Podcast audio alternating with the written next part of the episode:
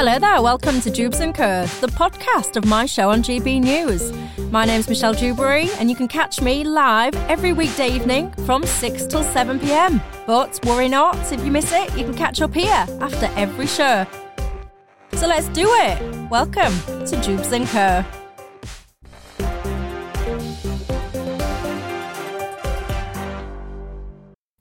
Thanks for that, Polly. While keeping me company until seven o'clock tonight, my panel got Matthew Goodwin, who's the author and professor of politics at the University of Kent.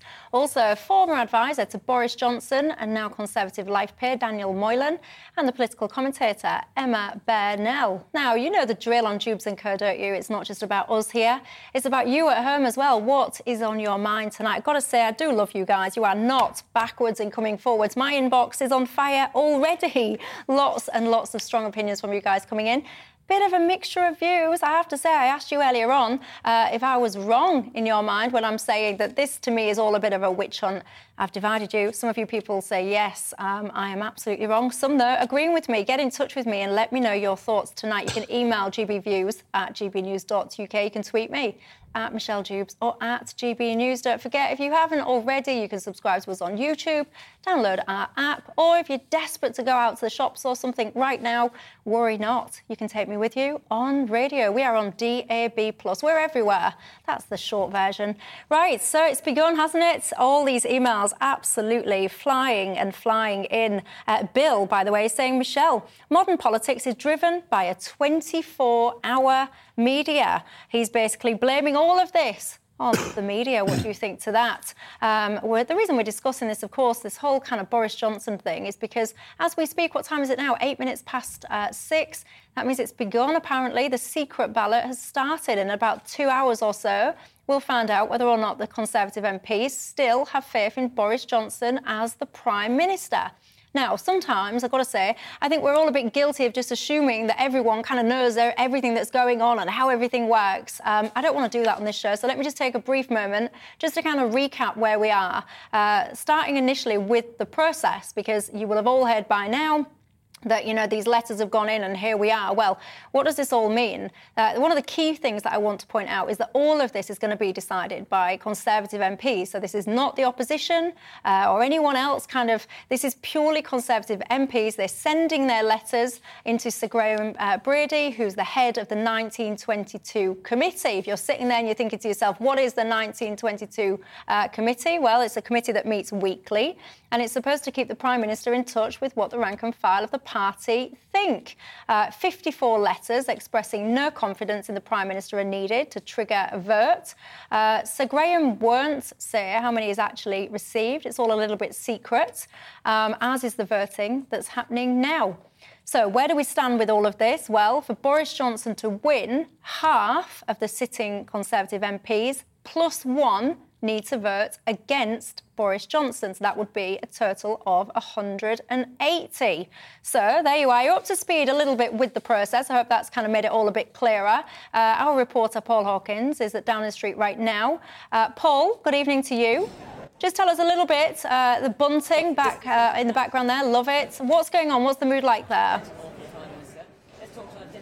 Yeah, the mood here amongst the journalists, uh, Michelle, febrile, I would say. Lots of anticipation about the vote that's currently taking place and the uh, result later and what it means. In terms of what's happening just behind me at the moment, they've been uh, having a meeting about the Commonwealth Games representatives uh, from there, and that's who's coming out of the door behind me. Certainly not Boris Johnson. Earlier we were hoping he would make a brief appearance to welcome the Estonian PM. Uh, she turned up uh, and basically stood on the doorstep by herself. The door opened briefly, and then she gave a brief wave to us journalists and then walked inside. So we haven't seen Boris Johnson. He's been keeping a low profile. But as you say, he has been holding that meeting uh, with MPs prior to the vote, trying to convince them to back him when they do come to vote. That meeting lasting 27 minutes, and during it, he uh, talked about uh, his achievements so far, talking about the vaccine rollout, also about the furlough scheme for supporting workers and businesses during the pandemic. And he said that if they stick with him, he's going to lower taxes, uh, lower crime, etc., and also rebuild trust. And that was an interesting point that was put to him by a frequent critic of the Prime Minister during that meeting, Mark Harper, um, who uh, said that Boris Johnson Uh, he asked Boris Johnson why changes were made to the ministerial code uh, and said that the Prime Minister is asking him to defend the indefensible. Uh, the Prime Minister replied that he believes he can rebuild trust if everyone moves off this subject that the media care about, alluding to that text message that you were uh, talking about, uh, or was it an email, whichever it was, from that uh, viewer uh, saying that it's only the media that care about this story. We'll get to find out what the voters really think about it when we get to the two big by-elections at the end of the month in Wakefield and Tiverton and Honiton. The polling there suggests at the moment that the Conservative Party are heading for defeat and presumably the Prime Minister will win this vote this evening. He's safe for a year. There were warnings from Andrew Bridgen, most notably, the Conservative MP, that they could change the rules. So that year's immunity that he gets may change. They threatened Theresa May with that rule change uh, when she was uh, Prime Minister, and that could happen again with the Prime Minister. So he's safe for a while, should he win that vote tonight. But after the by elections on the 23rd of June, it could all be up in the air again. Paul, thanks very much for your insights. Uh, by the way, did I just say that 180 people need to vote against uh, Boris Johnson. If I did, I was, uh, I don't know what I was talking about there. It's 180 uh, people need to vote in favour of him for him to uh, remain. Now, um, I'm going to start with you, young man, to my right, Daniel. Um, I suspect I might know the answer to this. Um, in fact, actually, I was about to preempt what you think, but I want to pick up on the central point because I do. I blame the media, Daniel, for a lot of this. Um, and I, yes, I do say that with a straight face, knowing full well that I work in the media, but not all the media is the same. That's my kind of get out of jail free card there. But I think there's just been a concerted effort, a witch hunt. You've had people like Dominic Cummings. You know, our guy there just mentioned almost like a, a febrile um, uh, environment outside of Downing Street. It's all got a little bit ridiculous, if you ask me. But where do you stand on it? Well, I mean, there has been a, an absolutely unprecedented, sustained media campaign against Boris. But of course, in the, the, the, the, gatherings should never have taken place in the, in the first place. Admittedly, Boris wasn't at most of them, and he's only been found to have done the wrong thing at one of them but it, was, it looks bad, and a, a, lot of people were offended. And, and, and he's apologized for that, but it still looks bad. And the initial handling of the revelations uh, was not absolutely brilliant at the time. Um, there are a lot of people, very powerful people in many cases, who have never forgiven Boris for delivering, for, for winning Brexit and then delivering it. Mm. Um, and, and I've no doubt at all that there is a degree of organisation behind this. Dominic Cummings himself, who comes from a different political perspective to that, um, has made it absolutely clear that he's engaged in a sustained campaign to remove the elected Prime Minister. Um, so there has been. On the other hand, if you say, is it a coup, the MPs who are voting today don't appear to be very well organised. In fact, they don't seem to have a clue what is what they're going to do next if they actually win this vote, or if they lose it, they don't know what they're going to do. So they don't seem to be very well organised at all. Um, so um, I, I, think it's you can uh, it's it's an exaggeration to describe it, if you like, as a as a sustained coup. But there's certainly an element of that to it. Well, yeah, because that's the question that I am actually asking tonight, um, Emma.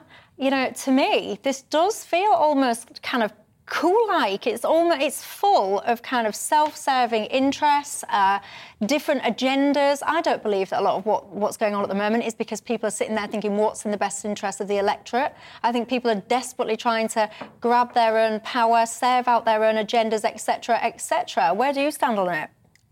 I mean, I'm not here to be massively complimentary to Conservative MPs. Um, go so... on, have, have, a night off. Go on, go for it. But I, I, I honestly, I mean, in 2016 there was what was nicknamed the chicken coup against Jeremy Corbyn when his MPs did organise and turned against him. This might be the headless chicken coup. Um, that is exactly what they're acting like. There is no, it seems to me, one group of MPs that have got together and said, right, we want X to change, other than we want Boris to not be in charge anymore because he's an embarrassment to our party and we think he's going to lose us a lot of voters at the next election. Um, that seems to be the only consensus in the Conservative Party that I can find. And even that, I don't think he's going to lose the vote tonight. So that's not a consensus in the Conservative Party, however may, much it may well be a consensus among current or former Conservative voters. Matt, your thoughts? Well, I think if you're supportive of Boris Johnson and you see him as being, you know, the guy that delivered Brexit. I think one of the frustrations that has run alongside that is the fact that he's also not really delivered since coming to office many of the policies that those voters have also wanted to see. So, you know, levelling up, immigration, um, issues around, you know, sort of pushing back against kind of uh, institutions, reforming media, you know, all that sort of stuff. Um, and that's made it harder, I think, today for Boris Johnson's supporters to come out as strongly as they might otherwise have done. For example, I've had WhatsApps today from Red Wall MPs who have said, look, it's, it's quite difficult to, to go out and defend Johnson um, because the policies and the substantive stuff just hasn't been there, and Brexit was, was quite a long time ago. And I think that's also really playing into this. I completely agree with the point about the lack of alternative. I mean, if you look at what the rebels are proposing, it's essentially just get rid of Johnson. There is no mm. coherent alternative coming through. And I think actually, let's see what the numbers are like at nine o'clock. But I think they've moved perhaps too early. You know, there is a view that perhaps they should have waited until after the by-election. Yeah, and this is one of the um, things that I want to come to a little bit on uh, later on in the programme in terms of the timing and is this the right timing or not. But for now, let me just pick you up on something you said then in terms of people say, oh, it's really difficult to support Boris Johnson because he's not delivered on his big agenda, i.e., levelling up and stuff like that. You know, surely, though, there's a, a straightforward pushback to that, which is how on earth do you level up a country when for a couple of years of it, pretty much there or thereabouts, the country's been shut? After that, you've then had uh, a war on European soil. I mean, come on, the guy is not. Uh, he's got hands, not ones. Sure. You can't. How is he going to fix all sure. of that? Sure, but let's step into the right of the party for a second. Through all of that, he's also expanded the size of the state massively, uh, has raised taxes, uh, not not slashed them, has increased levels of migration through a much more liberal regime in many respects. And I'm sure there are many people watching this show who think, you know, I loved what Boris Johnson did on Brexit. He saw it through, he got it done. But he's also, beyond that, not really done too much uh, that really speaks to me and my values since coming into office. And I think Johnson could have played this. You know, he got a really good set of cards in 2019. Mm. I think he could have played his hand much better for his supporters than he has done. Now, of course, on the other side today, you look at the polling on whether he should go or not.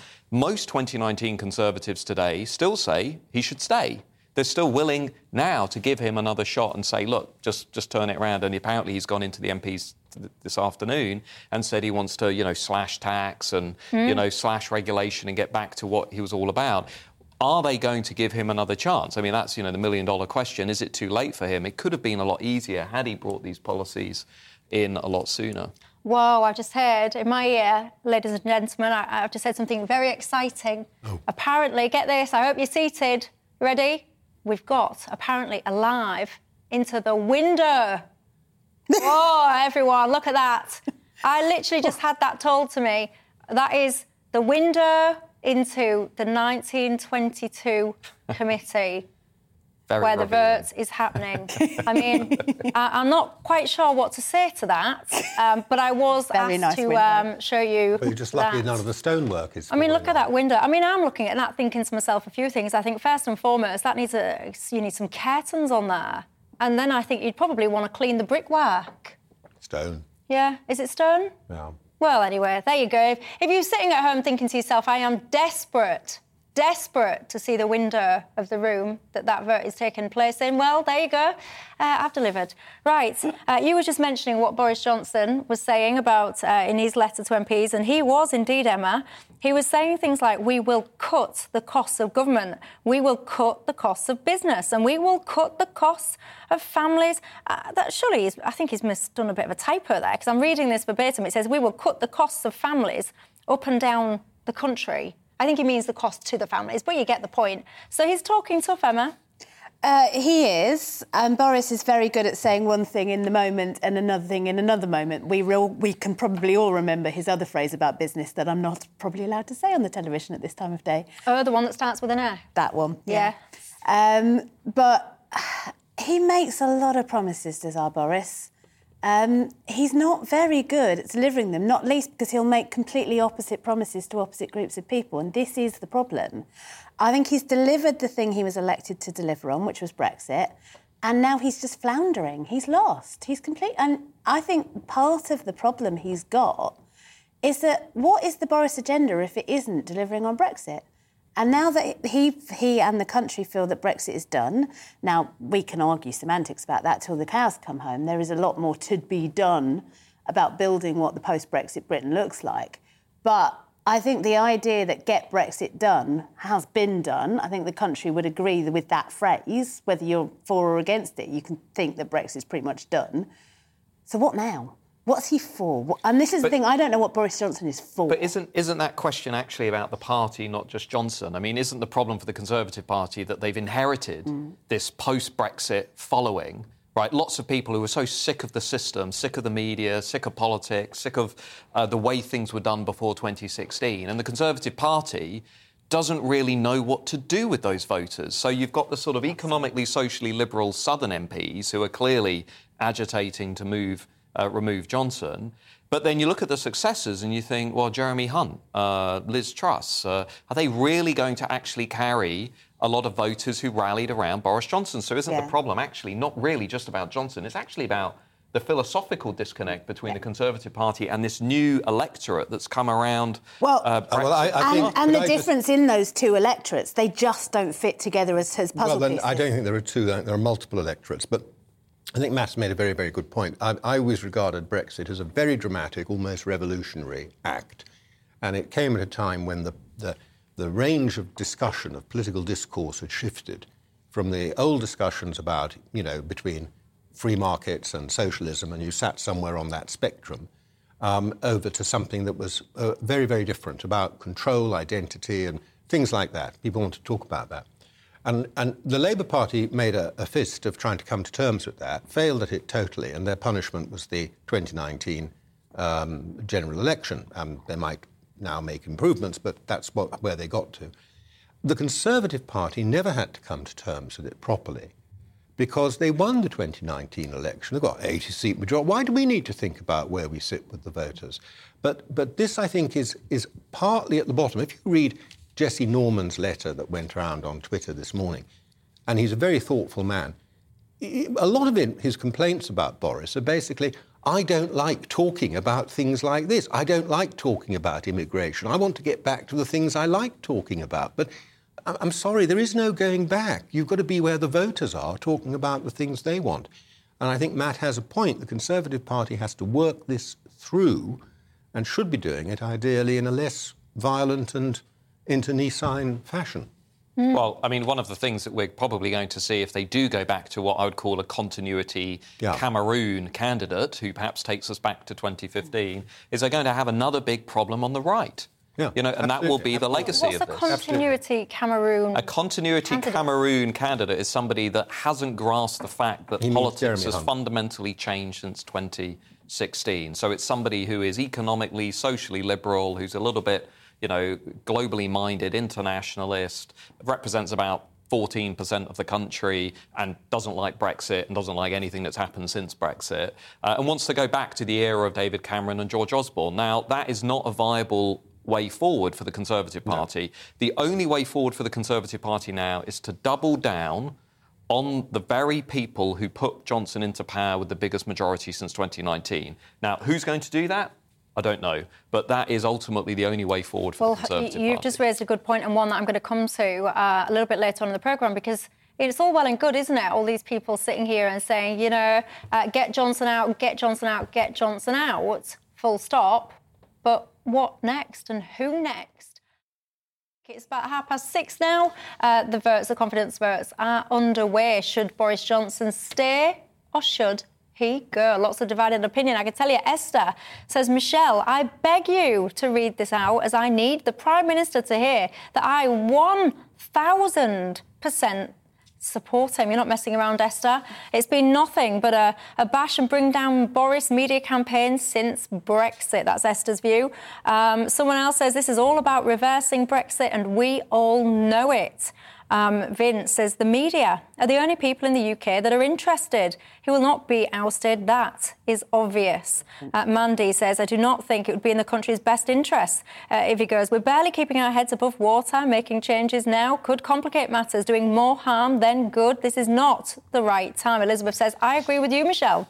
It's a witch hunt, mainly uh, led by Remainers. And the reason some things uh, that Boris promised hasn't been done yet is because of things like the pandemic. I agree with you. That's what I was just saying to Matt when, when Matt was saying um, people are frustrated that he hasn't delivered some of his policies. I don't know, like levelling up or whatever. How can you level up a country when it's been pretty much closed for the best part of two years? And then once you've gone from that, you're straight into uh, getting yourself involved in a war in Europe.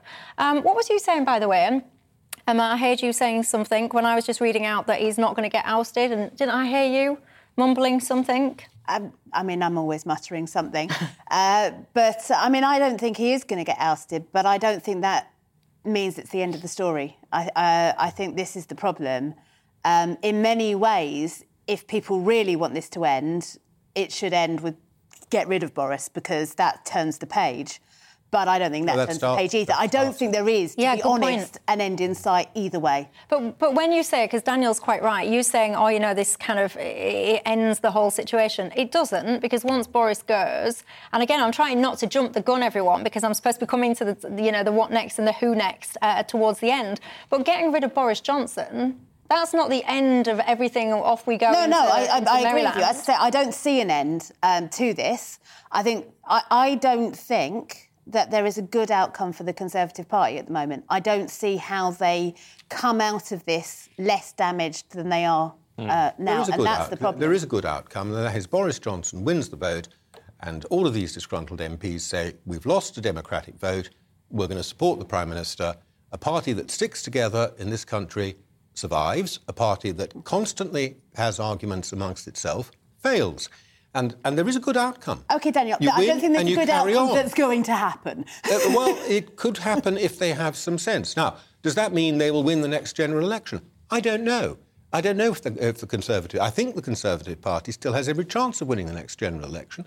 But uh, there's no guarantees in this. But there's a great deal more chance of winning the next general election if the party sticks together rather than carrying on with this and, and, not, and, and just saying, well, we lost the vote, so we'll have another go. We'll have a different way of going at him and we'll keep I it going and going human and going. nature works that way. Yeah. I think once people have made their mind up and gone on television saying what their mind is, they're not going to go and um, go well, quietly. You know, Neither Boris nor his opponents are going to go th- quietly. These are MPs. They've all been elected to the House of Commons. Not one of them, when they won, sometimes by just a few hundred votes, in a general election turned around and said, oh, I don't feel I've really won. I think really the opponent, the opposition won this. No, they didn't. But I think it, you yeah. win a, you win a democratic vote by whatever narrow margin it is, and and and, the, and, everybody accepts the result. Mm. That's how it works. They're in the House but of every, Commons, not the House of Common Sense, mate. But everything's going to depend on the margin of the victory this evening. No, I don't yeah. think that. And if, if, I, I if think it, I think Boris Johnson, in order to be safe, to get through the by-elections, which are going to be difficult over the next few weeks, and through potentially a difficult summer, he needs to be able to turn around and say, I got a really strong mandate. I got 70%, I got 80% of MPs backing me what the problem he's going to have is if he comes out this evening with 55%, 60%, MPs are going to say it's not over, it's still an issue. They've then got the difficult by elections, yeah. which is going to fuel that. They've then got the ongoing crisis around costs of living and the summer, and it will just go on and on and on and on. So, what he really needs is a comprehensive win. Mm. Uh, and that's just not my, you know, that's just the fact of the matter for him to then come out and say it's over, it's done. So what? Two thirds.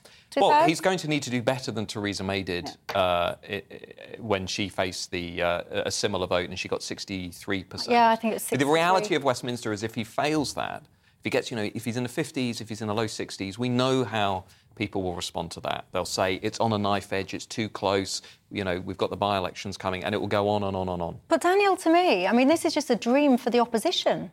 I, I yeah, just think I mean, you're, I, you're I handing. you saw, I saw on, twi- on, on Twitter there's a, a note that's been going around Conservative MPs full of criticisms of Boris on a WhatsApp group. And then it appeared on Twitter where I saw it.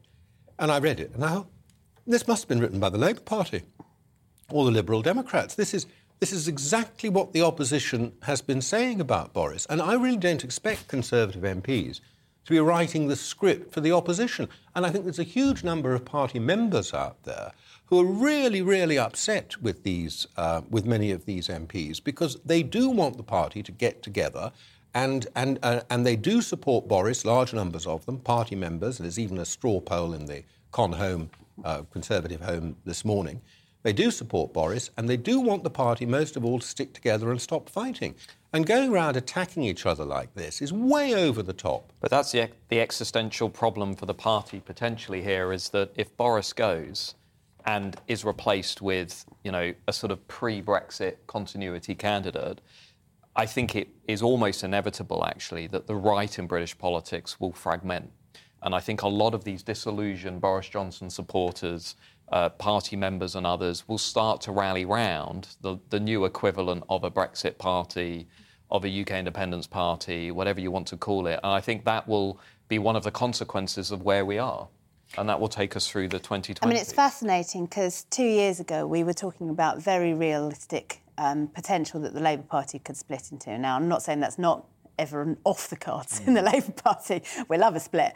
But actually now it really is much, much more focus on, on the fact that the, the right is made up of two very, very different groups of people. As, I mean, as, uh, as Daniel yeah. said, yeah, it's more than two, but there's two kind of significant poles.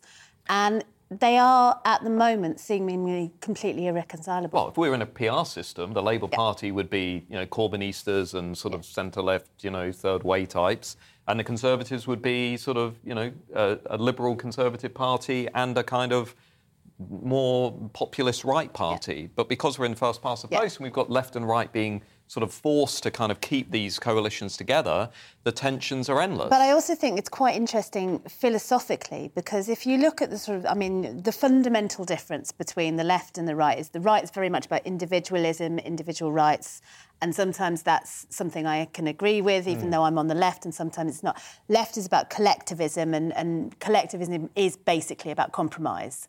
And so I think it's quite interesting that they that they both have these splits but I think there's kind of a sense in the left that we're a bit more used to compromise, whereas in the right there is a kind of sense. I mean, a bit more used to. We hate it, yeah. and, we're, we're, and, we're, very good at fighting. I've always said the left will fight each other if, uh, yeah, they'll fight the right if they have to, but they'd much rather fight yeah. each other. Emma, but did actually, you just say with a straight face that you think the left are good at compromise? yeah. I, I do. your face I think, the, le- I think the left are more. Well, I said what they are is more used to compromise because that's what collective politics traditionally was about. Yep. And individualistic politics is not about compromise is very much the nature of the beast.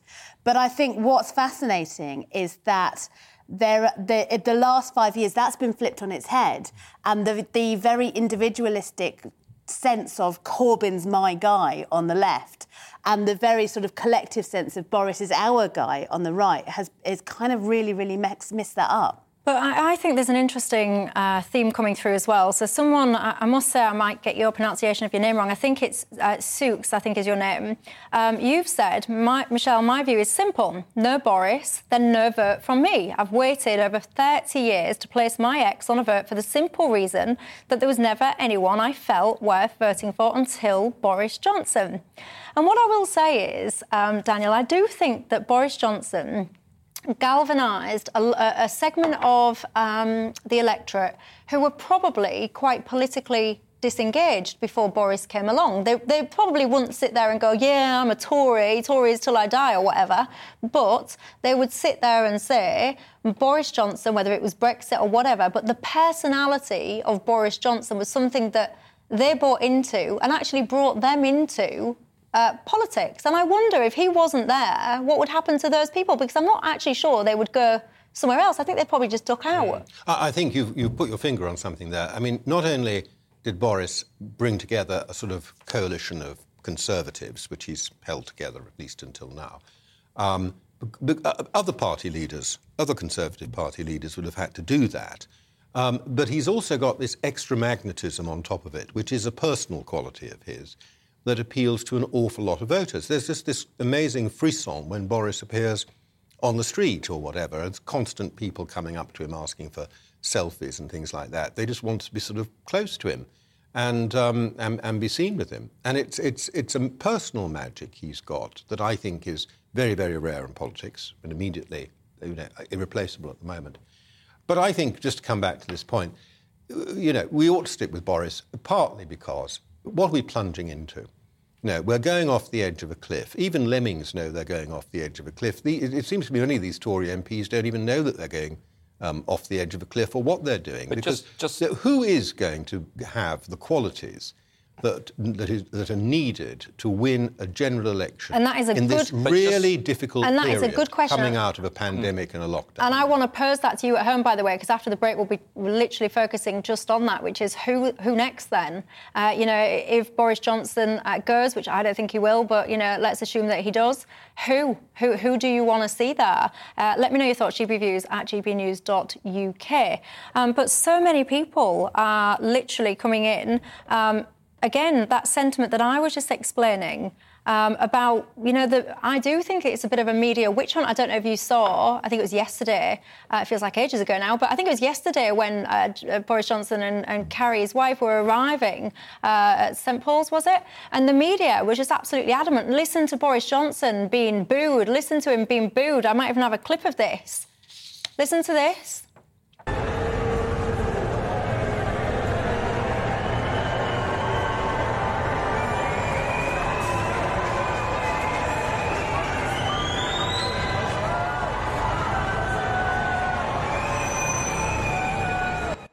Now, look, I don't know if your ears work differently to mine, but when I listen to that clip, yeah, there might be a few randoms booing at the start or whatever, but that's, to me, I heard more cheers. And anyway, the whole point is, in this country, we have different political perspe- uh, perspectives and persuasions. If we didn't, we just have one single political party. If we don't, we have different ones. And at the end of the day, there's nothing wrong with being divided. So why did so much of the media focus on, oh, here's Boris being booed, when he wasn't? He had a couple couple of boos and a couple of cheers and a mixture. And a mixture is exactly how it should be. Now, coming up at seven o'clock, Nigel Farage. Uh, is going to be live from Westminster. Um, I've got to say, there's some interesting odds being thrown about when it comes to Nigel. But, guys, just before I do hand to Nigel and get his thoughts on things, um, what do you think to that, Emma? When you when I play you that clip and people are doing headlines such as "Look at Boris being booed," you don't surely listen to that clip and think that was booing. I mean, there was booing there. There was more booing than I'd expect at a Jubilee festival, to be honest. But I mean, and that is a news story. And that other people cheered is probably also a news story. And let's see both sides of it. If you want to celebrate the division, then we have to show both sides. Mm. Your thoughts on that whole boo gate? I'm not really that bothered about Boogate, to be honest. I think, you know, if you look at all of these incidents that we've had, they tend to polarise different sides of, of the political divide according to how people already think. I mean, the more interesting reaction I thought this evening, listening to reports of Boris Johnson going into the 1922 committee, trying to make his case, um, you know, a lot of people saying there was an enthusiastic response, others saying that actually his real problem is among the 2010 intake, kind of more recent MPs who perhaps feel like you know, he was this great big promise that, that in their eyes has, has not delivered everything that they were hoping. I mean, let, us just look at what the margin of the uh, result is uh, this evening. We never know. We might be in for a shock. You know, it might either be a massive majority for, for Johnson or it may be the opposite. And I think that's going to uh, ultimately determine where we go from here. Well, Siobhan on Twitter says the Conservative Party are gravely mistaken if they think that they will lose the next election with Boris in charge. In her view, it is quite the opposite. And Tim on Twitter says, Michelle, Boris may be a clown at times, but he is the best clown in the circus. Make of that what you will. Now, I've got to say, we're focusing our attention tonight on all of the shenanigans that are going on around the confidence vote in Boris Johnson. I've been asking you your opinions. Chris says, Michelle, I'm sick of hearing that Boris got all of the big decisions right from May 2020. It was clear that his COVID strategies were a catastrophic mistake, and he continued anyway. Boris must go. He's got none of the big decisions right. Perhaps instead, he says maybe on Ukraine only. Lots of you say, Michelle, why do you keep saying that Boris couldn't deliver on levelling up because the country was closed, when in fact it was Boris Johnson who closed the country? Well, I've got to say, uh, if you've listened to this show before, you will know that I, I think it's appalling the way that we went into lockdown, but nonetheless we did. And if you lock something down, you can't really invest your time and energy and effort on balancing it back up again. Uh, right, let's look at what happens next then, shall we? I think the vote is due currently to end in about an hour or so. Um, I think we get the results, the reaction about half eight, nine o'clock, something like that. What do we think to this? Um, was the timing of this right? We've just been discussing that. We've got by-elections coming up in June, haven't we? Some people say perhaps we should have waited for that. Some people say that Boris is going to sail through tonight. It's not going to be a problem at all. Daniel Moylan. Um, first things first, I mean, we've just been discussing, we've got this vote tonight. We get the outcome at about, say, half eight, nine o'clock. Um, if he's won, it's just business as usual I suspect. Off you go. Yeah, if he's won, even by one vote, in my view, he'll carry on. And I would hope that MPs would actually accept the result of a democratic vote that they have called for. Um, and I think a lot of them will, because a lot will recognise that they're just damaging the Conservative Party, and that the time now to the general election should be spent in unifying around the Prime Minister and not trying to tear him down. That's what I'd hope would happen. What if he loses? Um, if he loses, then there would be a, a, vacancy for the leadership of the Conservative Party. And um, just like happened you know, um, well, not like happened with Theresa May, but there would be a vacancy for the leadership of the Conservative Party. And then the um, 1922 committee, headed by Sir Graham Brady, mm-hmm. would call for nominations, and there'd be a period of a, a, week, I don't know, a week maybe, yeah. for people to put their names forward for uh, who feel that they could replace Boris Johnson. It's a, be a thin list, I think, but uh, a lot of people put their names forward uh, under that impression. And then what would normally happen is that over a period of several weeks, nothing happening, the government isn't working at all, but we plunge the country into this choice of um, you know, several weeks of hustings where they oh, take votes. Can imagine? I can just where imagine the it bottom now. person oh. is knocked out, and then they do it all again. And so, if you have eight people standing, then you have eight rounds of hustings. It goes on for several weeks. And then what should happen if you've got two left at the end, because they're only meant to pick two, not one, then you have um, uh, the members of the Conservative Party uh, are allowed to vote. And if you remember when, when, when Boris was elected, that went on for weeks as he and Jeremy Hunt schlepped around the country, going from one place to another um, at, at, hustings for party members. Mm. And it um, went on a very, very long time. We, we, how often can we really do this to the country as a Conservative Party and expect to be forgiven. Well, yeah, I mean, you mentioned that last um, last kind of uh, leadership election, Matt, because this is the question: who it would actually replace Boris Johnson? Jeremy Hunt, he's not been uh, backwards in coming forwards in saying that he's keen on the job. Just looking at this on the members' ballot, for example, in 2019, Johnson got 66% of that vote, Hunt got 33. Mm. Who, in your mind, would be the the successor here?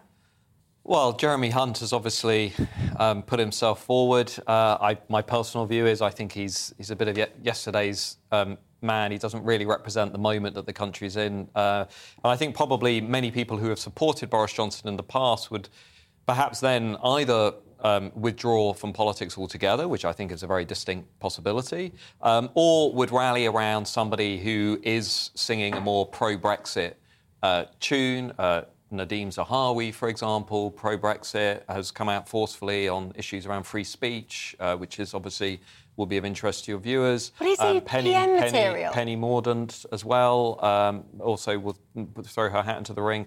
Um, I mean, who knows? Um, was Boris Johnson PM material? I mean, there was a debate at the time about that. I think but I think one of the things the Conservative Party would have to do during that leadership election and that contest is try and reconnect with the new voters that the party has. It cannot revert to pre 2016 conservatism. That's not really possible for the party. On my screen, by the way, for those of you that are watching, not listening, um, I'm putting up some of the runners and riders odds. You've got Jeremy Hunt on 5 to 1, Tom Tugendhat 7 to 1, Liz Truss 7 to 1, and Penny Mordaunt 8 to 1. Emma, who could be the next Prime Minister?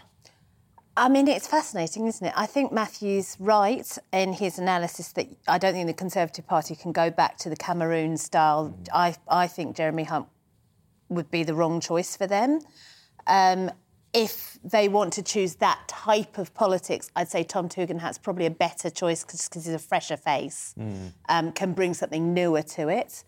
Um, of all of them, the one that I think I have the most time for, I'm obviously not going to be part of this immediate electorate, um, would be Penny Mordaunt, who I think actually has quite a lot of vim, um, energy about her. I can, um, she's got what I think she has in common with Boris Johnson is that kind of real sense of, of energy and fun and vision. I can see her taking that forward in a way that Johnson's just lost that really now. Well, Daniel, this is your party. If Boris does go, who do you want to replace him, or who would you want to replace well, him? I'm maybe like Queen Victoria, and I'm not contemplating the prospect of defeat. I think Boris will win tonight, and I don't mind what margin he wins by. He will win tonight, and he will see it as his job and his duty to carry on being Prime Minister of this country. And if the Conservative Party, um, if there are Conservative MPs who aren't willing to abide by a democratic vote, then they will have to face the, the opinions and the judgment of their fellow Conservative MPs, a large number of whom I think will want to put this behind them and rally round. And whether they supported Boris or not, this is the only way, the best chance we have of winning the next general election is to be a united party and not a divided one. Well, yeah, Lee on Twitter says, Michelle, this is not good for the country changing the leader every couple of years. Um, Max says, Michelle, I don't agree with any of your selections on the screen. Uh, he would put up Michael Gove. Um, Michael Gove, Janet says David Davis would get hair vote. Uh, David Davis, is that one for you?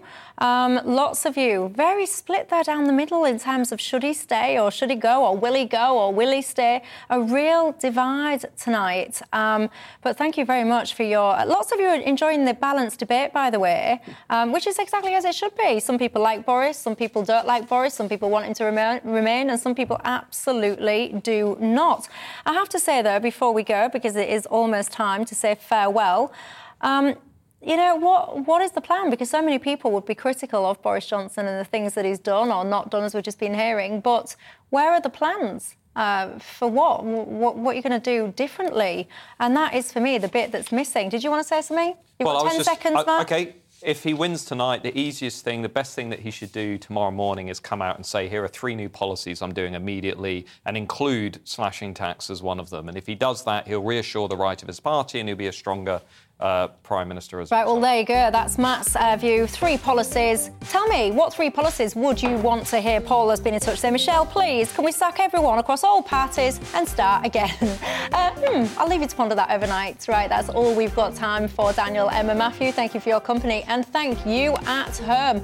Have yourself a fantastic evening and I will see you tomorrow.